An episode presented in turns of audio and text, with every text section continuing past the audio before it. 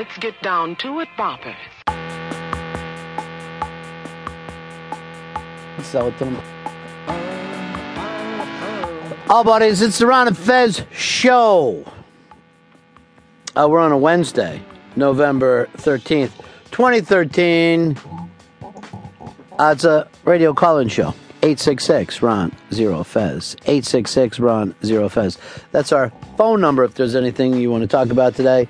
Big Fez Whatley, uh, in yesterday's crazy show, where the confessions went, you know, we did a confession thing before Big Jay Oakerson got in here, and then he dropped the bomb that child services is involved in his life. And so many people wrote to me, both like, oh, this is the most awful thing, or good. Good, I'm glad it happened. Wait, what people people were anti against it. There were people were for what happened to him. People were like, the children, they basically were on Fez's side that the children must be protected at all costs. We have to have the process, or else a kid's gonna slip through the cracks that is getting beaten or starved to death. Jay's on the list till the kid's 28. That's really crazy. That's really crazy. a couple of um, decades, he's going to be on a list. It's horrifying. He could be well into a grandfather. Does he? Is he on the list for his grandchildren? Uh, all right, eight six six Ron Zero Fez.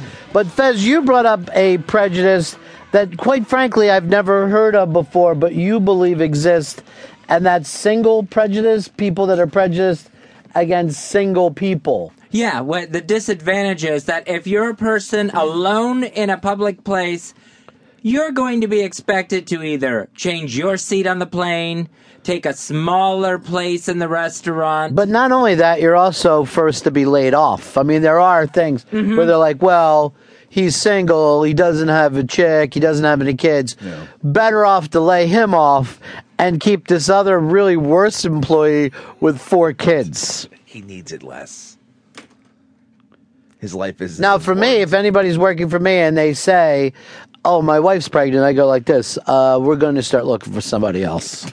Because I can't have somebody around here. unless of course abortion's on the table. I'm the baby. I'm the baby. Um, well, here's a story that kind of fits in with this, Fez. Flume Dog. Now, Flume Dog is a uh, a single Hasidic Jew who is banned from every Six Flags for life because he goes there and rides the flumes.